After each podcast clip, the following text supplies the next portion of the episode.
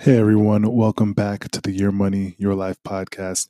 Thank you for listening this week. As always, if you're listening, rate, review, five star if possible. Really appreciate you listening. What do we have going up coming up this week? This week we have what's in the news. I'll discuss what's going on in the business and finance news. We'll also do our regular stock talk and discuss different stocks, how they're performing, what's going on. We'll do our Ask an Advisor section where I break down, am I saving too little or too much for retirement? And I'll also talk about the fear of speaking about money. And finally, we have Rachel Sink, our interview guest. She'll join us and talk a little bit about her career, life, personal finance. Thank you guys for listening. Hope you guys enjoy the show this week.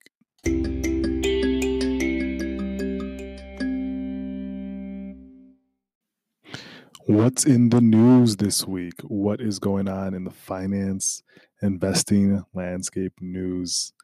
Um, first and foremost, Lululemon. They're trying to make it easier for customers to admire themselves while they work out in their high-priced and, and wonderfully branded leggings. So they announced that they're purchasing athleisure retailer company. Lululemon, the athleisure retailer company, is purchasing a fitness startup, Mirror, which um, is a platform where you can kind of put this Mirror platform on your wall and work out. Um, and they purchased this fitness platform, Mirror, for five hundred million dollars. I think it fits well. I think, you know, when you think about Lululemon and the strategy, the brand recognition and cult community they've been able to build um, and their e-commerce strategy, I think this acquisition makes sense. You know, you have your group fitness people, and then you have your people that are going to be the market segment that's going to steer away from possibly group fitness, and they want to work out at home, on the go. They want to quickly get their workout in before they go about their business. Um, and this makes sense, especially, you know, I don't know the detailed dive into the numbers, but, you know, this sounds, you know, feasible for the value, potential value going forward. So I do like that. Deeper into Mirror, one Mirror costs about fifteen hundred dollars plus a thirty-nine dollars monthly dollar subscription to access their live on-demand classes and workouts. Um, yeah, and like if you think about with COVID nineteen now, with gyms really not being a thing, you know, my gym is still not open. I'm running outside, but this could be, you know, a new way for people that want to just stay inside, quarantine for the foreseeable future, and they want to still get their workouts in and be able to see themselves. I think I like it. I like this move. And so we'll keep, you know, an eye on what happens going forward. Um, you saw similar things with Peloton and their I P O and people really loving the Peloton bike. So that's going to be interesting. What else is in the news? I just read that Kim Kardashian agreed to sell twenty percent of her Kim Kardashian West K K W makeup line to cosmetic giant Coty for two hundred million dollars. And this values K K W at one billion dollars. So Kim Kardashian came in a slightly less valuation than Kylie. If you remember, I think it was a year back, Kylie also sold fifty-one percent of her company to her Kylie Cosmetic company to the same Coty giant cosmetic empire.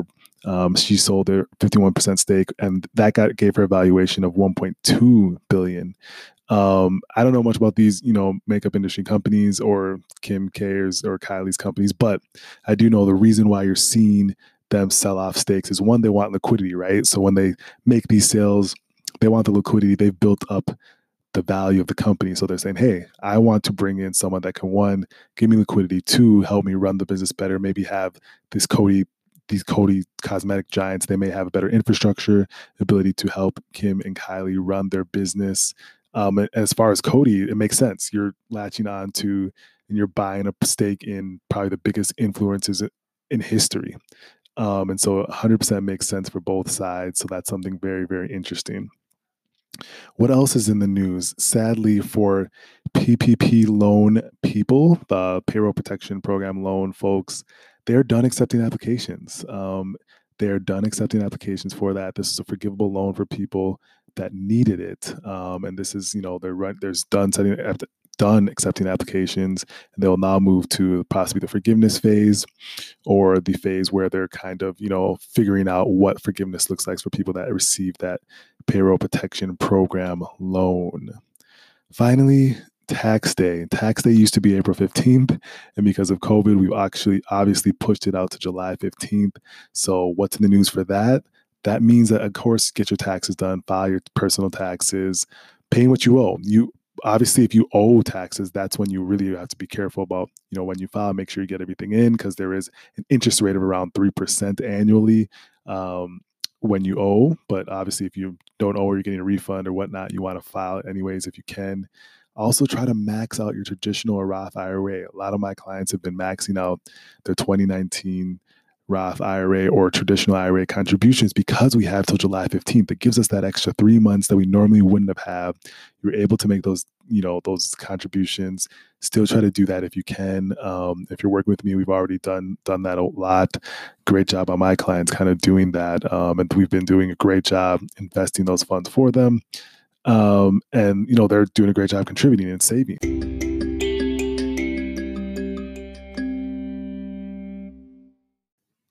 Stock talk, everyone. Market talk, stock talk segment. What is going on? We just finished the second quarter um, of twenty twenty, and the S and P five hundred rose twenty percent. Its biggest quarterly gain since nineteen ninety-eight. Put another way, it was the best quarter for stocks this century. That's crazy. And it's it's interesting to think about. Obviously, it's because we had a great, you know, we had a pullback, um, you know, call it the beginning of the quarter that we kind of dug ourselves out of. It was an epic reversal um, in, in, the, in the market in the second quarter. And I think, again, I've always hammered this away, the reopening, market economic activity, those are the biggest drivers affecting the market. Um, and that's what we saw optimism in, and the increase um, of the market and the rise in the market because of optimism of reopening. And obviously, obviously you had Fed help and, and um, a stimulus package and things that the Fed did to help prop the markets as well. Um, so that's also something to consider. But yeah, that's pretty interesting. So if you're someone that's, you know, investing or not sure, you know, talk to me and I can help you navigate what's next. And the big thing is everybody wants to know what's next. For my clients, we have a plan, a strong plan. We're well, we're well diversified, we're well balanced, and we understand when to make certain moves based on what I'm seeing in my research. So if you're someone that wants to have a plan when it comes to your long-term investments, medium-term or short-term, definitely feel free to reach out to me, and we can have our own one-on-one stock talk and talk about what's next for you.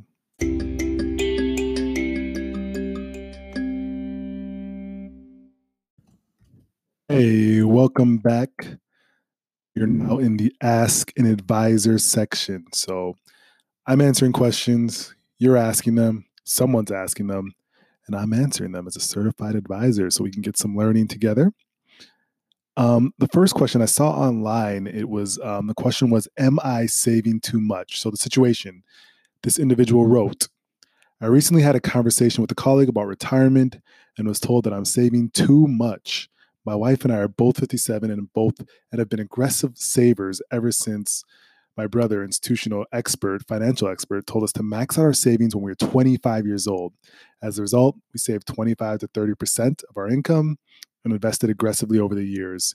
We have a very healthy nest egg in the low to mid seven figures and no debt other than our home, which is a very low interest rate and will, and will be paid off before retirement. Our children have no student debt. And my colleague says we are postponing our lives and creating tax problems for when we retire. We've never felt like we've missed out on anything by saving and have lived a full life. But there's, but is there such a thing as saving too much? This is a great question. Um, everyone has differing opinions on this, but mine tends to tends to the fact of, I would say no. I think in this situation, this couple went about the way uh, that they saw things that made sense for their life. So they started aggressively early, which is super important. They started saving and investing early. Um, and then they also, you know, did a good job of keeping, you know, fixed expenses low and debt, consumer debt low, and, and, and rather they don't have any at all. Um, and then there is that balance, right? Like, are you being too frugal and not living life, whereas you never know what can happen? Or are you make sure you're reaching your goals? And I think, you know, for everyone that that pendulum swings differently, uh, but you want to make sure that you are, you know, in my estimation, I'm a goal-oriented person, so I want to hit the goals. I want to save aggressively. I want to speed the timeline up when it comes to, you know, different things, retirement. And then you can also, you know, live your life or have an allocated portion of your income for those things that create balance, whether it's travel, uh, vacation, different things. But You definitely want to make sure you're hitting your goal. So I agree with, I do not think you can save too much because you can always use the money, right? If you're saving money alive, you're putting money in your retirement accounts, you're putting money in your high yield savings. If you feel like you need a break, a breather, or an opportunity to, you know, spend, the money's always there, but you can never really, in my estimation, save too much. It allows you to hit, hit benchmarks, it allows you to hit goals, it allows you to feel comfortable and secure with the position you're at.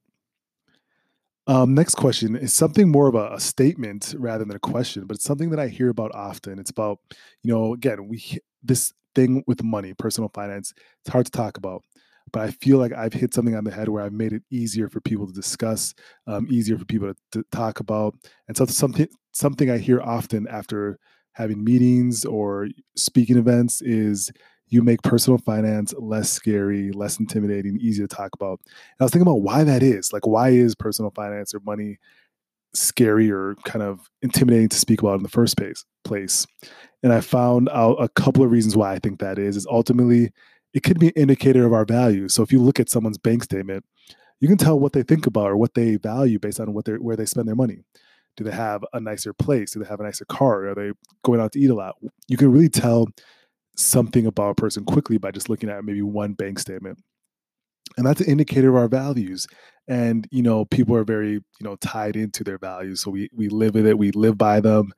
And so when I work with people, I make sure to have no judgments when it comes to way we spend our money, right? Like, it's, if you have a goal to make half a million by a certain age and then spend it all, okay, that's your goal. And I, I make no judgments when it comes to that. I just want people to be in a situation where they do feel comfortable. Obviously, you want to be smart and be comfortable, but I can, I never make judgments when it comes to the way people spend their money. I do make judgments when it comes to people not having a goal or a plan or working towards that and, and really sitting in a place where they don't feel happy about it.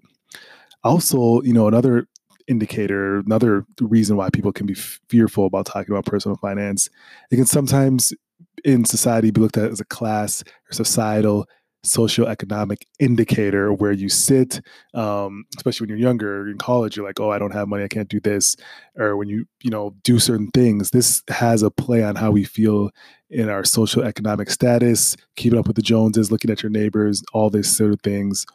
And again, that goes back to me. I just, when I work with people, I make sure you understand that it's personal. It's called personal finance for a reason. It's tied into what you want, not what other people want. A lot of people ask me, what are other people saving? I'm like, it really shouldn't matter what other people are saving because their budget's different from yours, their income, their expenses are different from yours. So it shouldn't matter. It really should just worry about what you're doing, how much you're saving, what's your goal, what's your plan. Next reason why people are intimidated by finance, because the talking heads, the suits, they want you to be intimidated. It is a lot of information. You're not going to learn. You can't, you're not going to become an expert investor, stock picker overnight. You're not going to be know everything, finance jargon, the words, the vocab overnight. It is a lot of information, and that could overwhelm some people. When I talk to people, I make sure to break it down in the simplest terms without hopefully being condescending, but break it down in the simplest terms so people feel comfortable, understand. I try to be as transparent and show as much as possible. I don't have a meeting with someone unless I can sit on Zoom or a Google Hangout and I can share my screen and really show them exactly what I'm talking about. That's the best way for me until I make sure people understand, because it is a lot. You're not going to become, I will not be able to start tomorrow and become a surgeon and just pick up things and understand it. No.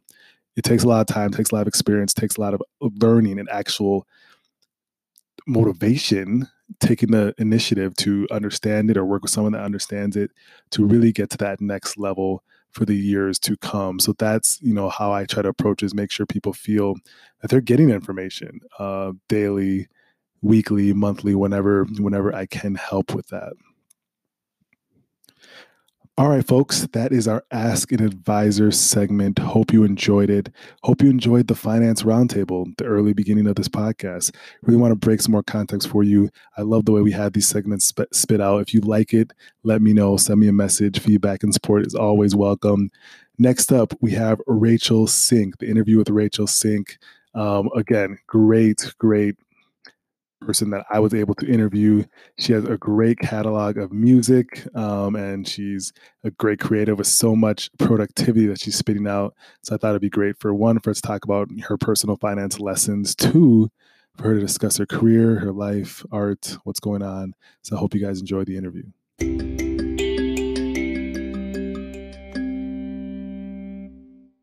with Rachel Sink Lindsay. I love your name, Sink. Uh, thank you for joining us. I really appreciate your time. Um, one, we kind of connected over Instagram. I saw your cover for a Miguel song, I think it was. I was like, man, this is like the best voice I've ever heard in a while. So, oh my gosh. I sent it to my friend too. I sent it to my friend, uh, Jessie. I was like, man, she can sing. And I was like, all right, I got to connect with her. So, you know, obviously, you know, Rachel, you, you do a lot of creative things. You're a singer. You do some, some other stuff. Um, you have a group uh, that you're a part of. But uh, so tell us, yeah, tell us a little about your background, what you've been up to, uh, what you do. Yeah, well, first of all, thank you so much for saying that. That makes my day. Um, and I, I will say I am just a Jane of all trades, and it's something that I've like, I finally accepted about myself, that it's okay for me to be interested in music and also be interested in film and acting and um, dance and any, basically any form of storytelling, which I think is really just the human experience is something that I'm interested in. So that being said, I did sort of fall uh, backwards into the music industry. I never thought that I would be a singer-songwriter or in the electronic duo um, that I have been a part of for many years. And I just kind of, I put a couple of cover songs up on SoundCloud many years ago. And much like we connected on Instagram, Um, a producer found me through a mutual band that we loved, and I had put vocals over a cover for, and he said, hey, do you want to collaborate on something? And I was like, I don't even know how to work Garage Band. I have no idea how this works. And so fast forward many years, we went on a mini tour and we opened for that band that initially connected us together, which was really exciting. And I now dabble in production. I at least know how to produce my own vocals, and I'm learning a lot more about arrangement um, because I've always been sort of a D I Y person, so I know a lot about music, but I know it by way of instinct, I would say, Interesting. Interesting. rather than training in theory. And I do have some of that, and I spend a lot of time on YouTube learning. That's tough. Okay. Yeah. But I've, I've been all over the place. So now, nowadays I'm really setting my sights on some solo sync music. Sync yeah. is my nickname, uh, dubbed by my sisters many years ago, and it's kind of stuck as my performer name. Okay. So now working on projects that are just gonna be sync music. Okay, so you're working on some projects with sync music. You have some producing background, obviously you're a great vocalist. Um, So you got some things coming out, um, you know, down the pipeline. Um, I want to I want to touch more on that. So, sync music, you know, what have you been, you know, what is in the pipeline? Obviously, through quarantine, it's maybe, you know, stopped live shows for now. But is there something in the pipeline that you got, you have down there that you're thinking about, you know, releasing, doing? What's going on with that?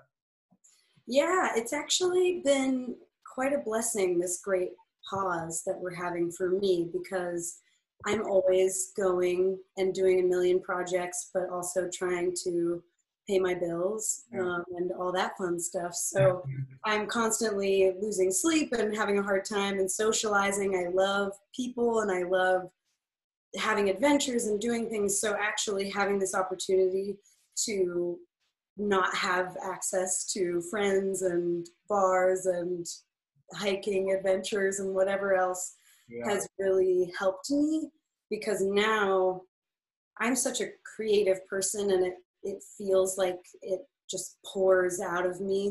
My productivity level is a little frightening even for myself, uh, just like the amount that comes out.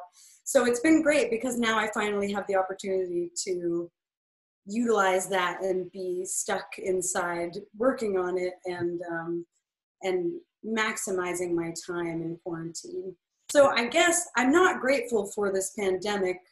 Obviously, it's terrible and horrific, and I am sad um, about all the effects that it's having, but I am grateful for what I've been able to get out of this time. That yeah. we're in.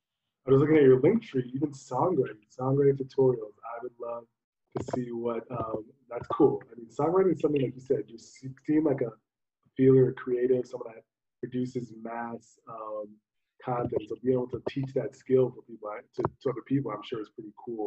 um, to teach them how to, you know, find within themselves the ability to write, which is, uh, I always wondered the writing process. What is the writing process like? Because I've always wondered about that. Oh man, hi, how much time do you have? No. um, I never thought of myself as a songwriter. When I was a teenager, I would try so hard to write songs in my like angsty years, and it, um, I could never really do it. And then something just opened up for me. And like I said, I do a lot of research online, and I just find it really fascinating the way that people write songs. So there's no one right way or wrong way to do it, but I do like the idea of helping people figure out what their engine is. So for me personally, I tend to start with an idiom that I like, or, you know, some sort of phrase or theme that I'm like, oh, that's kind of cool. Or maybe something happens in my life that makes me mad. Usually I'm mad about something, and that's what uh, will inspire a song. um, but from there, I like to explore, well, what's the mood of that song, or what's the main point that I want to write, or what's the genre that I hear this in? Like, is it, is it jazz? Is it folksy? Is it R and B? Yeah. Um, and I kind of go from there. And I, one of my biggest tricks that I actually talk about in that tutorial is cataloging, mm. which is basically making a collection for yourself of bits and pieces from other inspirations. So if I say like, you know, I really like how this guitarist uses this specific kind of electric guitar in his songs, and there's that one sort of riff pattern, but then I like this vocalist and how they always have a low verse and then a high chorus or whatever, and I kind of take that and just like throw it at the wall, um, and take bits and pieces that inspire me and sort of churn them out into my own creations. So that's something that I recommend, is cataloging. If you feel stuck in, in any field, it's a really great way to just draw from this bucket of stuff that you've created. Yeah, no, that's such a great point, because like you can think about a sports analogy, which I obviously love, love sports. So think about taking the attributes of, you know, favorite attributes of different players. You're talking about basketball, the vision and court, exactly. LeBron, the athleticism of, you know, Kawhi or something like that. It's probably LeBron's athleticism too, but, um, you know, taking different attributes from, you know, your favorite players, and like you said, throwing that together and drawing that inspiration to really, you know, try to, you know, be the best in all those different areas makes you stronger. So I think that's really good. I really, really love that. I practice that. Really? Yeah. Have you watched the Michael Jordan? Um, oh, thirty for thirty was great. I love that. I haven't watched it, and I have to watch it. Please, yeah, watch The Last Stand, thirty for thirty. I really, I love just like, you know, you'll see, you'll watch when you get a chance, the competitiveness that he, the way he, you know, fueled himself, the motivation he used was from different things. He pulled it from so many different Yeah, ways. So inspiring. It was. I was like, man, that just, I love that, because I'm a very competitive person. So I was like, all right, I love seeing that on screen. Um, and I want to switch gears a little bit. You know, one question I want to ask every guest is, you know, what was their moment of, you know, personal financial clarity, or what was, you know, that maybe led to the financial tenets that they, you know, they live by today? But what was that moment for you, and what are those tenets that you live by now when it comes to personal finance? Yeah, it, it's a great question, because I think we all are dealing with money in some way, shape, or form in our lives, much to my chagrin. Um, but I would say that I learned a lot from my dad on how to be financially responsible. It's not something that comes naturally to me, you know, being able to uh, maintain that sort of not only financial stability, but just actually saving money. Yes. So he taught me early on in my adulthood that you set a budget, yep. period, and you have a budget. And so whether or not I'm able to follow that at all times, I at least know how to create a budget based on monthly expenses and how much I'm earning, all of that. Um, as a freelancer, it gets a lot harder, so I found that to be tricky. But I would say the, the second pillar for me is just that you're never too poor to give, yeah. too. And I think that Um, it feels so important to me to be a giving person in my personal life, and also just, especially as far as social justice goes, I feel it really important to be making a contribution, even if I only have five dollars or whatever to, to throw at something. I think that that is a huge part of the core of who I am as a person, that I never, and I, I've honestly learned that I can live off of not that much, you know? Yeah, yeah, yeah. Yeah, so, so I, I like to be generous no matter what financial state I'm in. I love that. Yeah, it sounds like a couple things that you mentioned. One, your, your dad started with the foundation, which is budgeting. I think the first thing is mm-hmm. foundation people really don't realize is track your spending and have a budget. Um, once you have that set up, then your, your your vision is so much clearer, your path is so much clearer.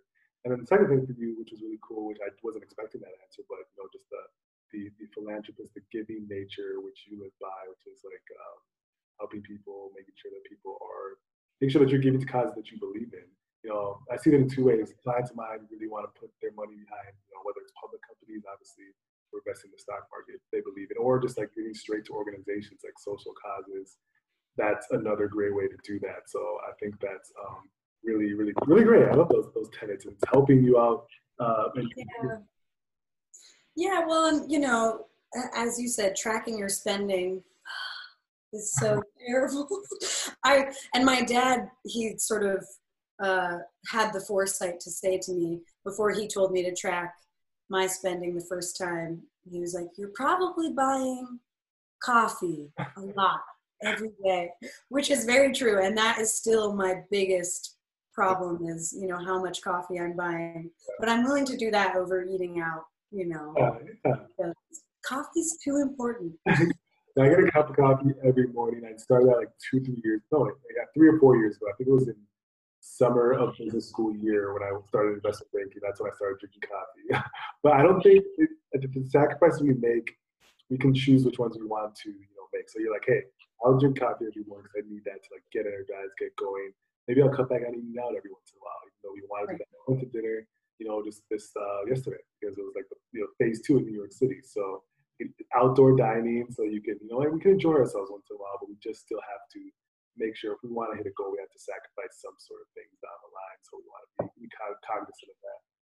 Right, right, exactly. Um, a couple more questions. This is fun. Oh, go ahead. I don't want to cut you off. Oh, well, I was going to say, I don't understand anyone who doesn't drink coffee. It's like a, they they seem like a superhero to me. Exactly. No, I I got on. I could, I could not get off that train. Um, I, I, I got on iced coffee with you a couple years ago. Oh, dangerous. Yeah, I didn't think iced coffee before that. Um, well, let's let's circle back. I want to go back to your career, which is, you know, obviously budding, the young, you know, young person that's super talented. What do you have as far as your biggest um, goals? Like, what do you want to accomplish when it comes to the music, uh, maybe entertainment, writing? Is there something you want to accomplish for yourself? Yeah, I've been thinking about that a lot. Again, quarantine has um, granted me some time to really take a step back, and I've actually been doing this exercise every morning called ten ten one. It's uh, Rachel Hollis, who's an entrepreneur and motivational speaker, started this, where you write down your ten dreams, and um, and you also free write about ten years from now where you see yourself, and then you write down one goal that could get you a little closer to some of those ten dreams. Every morning you do this? Or you read the yeah, book? I try. I mean, I can't say that I religiously accomplish it, but I do try every single day to write it down if I can. The goal, um, the goal change, like every morning, the goal or the step, the action step will change every morning, because the ten goals or ten things stay the same, right? No, actually. So, well, that will stay the same until you check it off your list. Interesting. Because the the power of this exercise is really just the repetition, and you're also writing it in present tense. So it's it's almost like you're affirming yourself, whether it's like, I have a million dollars in the bank, or I won such and such award, or I have a happy, peaceful family life, you know, whatever the, the dream is. you are working towards that, and having that sort of present tense yeah. feels like, oh yeah, okay, I'm I'm on my way. Yeah. So um, so in doing that, I've just realized career-wise, there's a lot that I want to accomplish. I love acting and performing. I love singing mm. and performing in that way. I love writing and creating and all the things. But I think what it comes down to is, one, I want to create meaningful art that has impact. Mm. Um, and not saying that I want to be some sort of global sensation or anything like that, but I would like to create something that feels satisfying for me and meaningful to me, but also carries some weight with others and has some sort of effect on them, because that's how I feel when I go see, you know, a great movie or a piece of theater or what have you. It's like, it feels core shaking to me. Um, so I'd love to have a, a part in doing that for others. And then I think also I would just want to have a full-time career of fusing music and film together. Mm. So I'm working on a lot of side projects, you know, like the the sync music and uh, amping up on the the acting, but also working on other projects, that whether it's a short film or just little sort of web series type endeavors, um, just to get it going. Like I said, I have a productivity problem. I, can't, I can't be stopped. I love that. No, I like to stay connected with you, all your links. Uh, where can you, if you find you on social media, and, and really follow what you're doing? Yes. So people can mostly find me at my most active on Instagram at thinksink. Uh, sink is spelled like the kitchen sink, so think, S I N K. And I'm also on Twitter, um, thinksink on there as well. And I will be um, building a Spotify page and all that. I am on Spotify as Sync, just with some um, collaborations that I've done, but I will have some solo music coming out at some point, so you can keep an eye out for that. Yeah, super excited for that. Um, well, hey, appreciate your time. Thank you for, you know, giving us time to talk about what you're doing. I really appreciate you. Yes, of course. I appreciate you too. Thank you so much.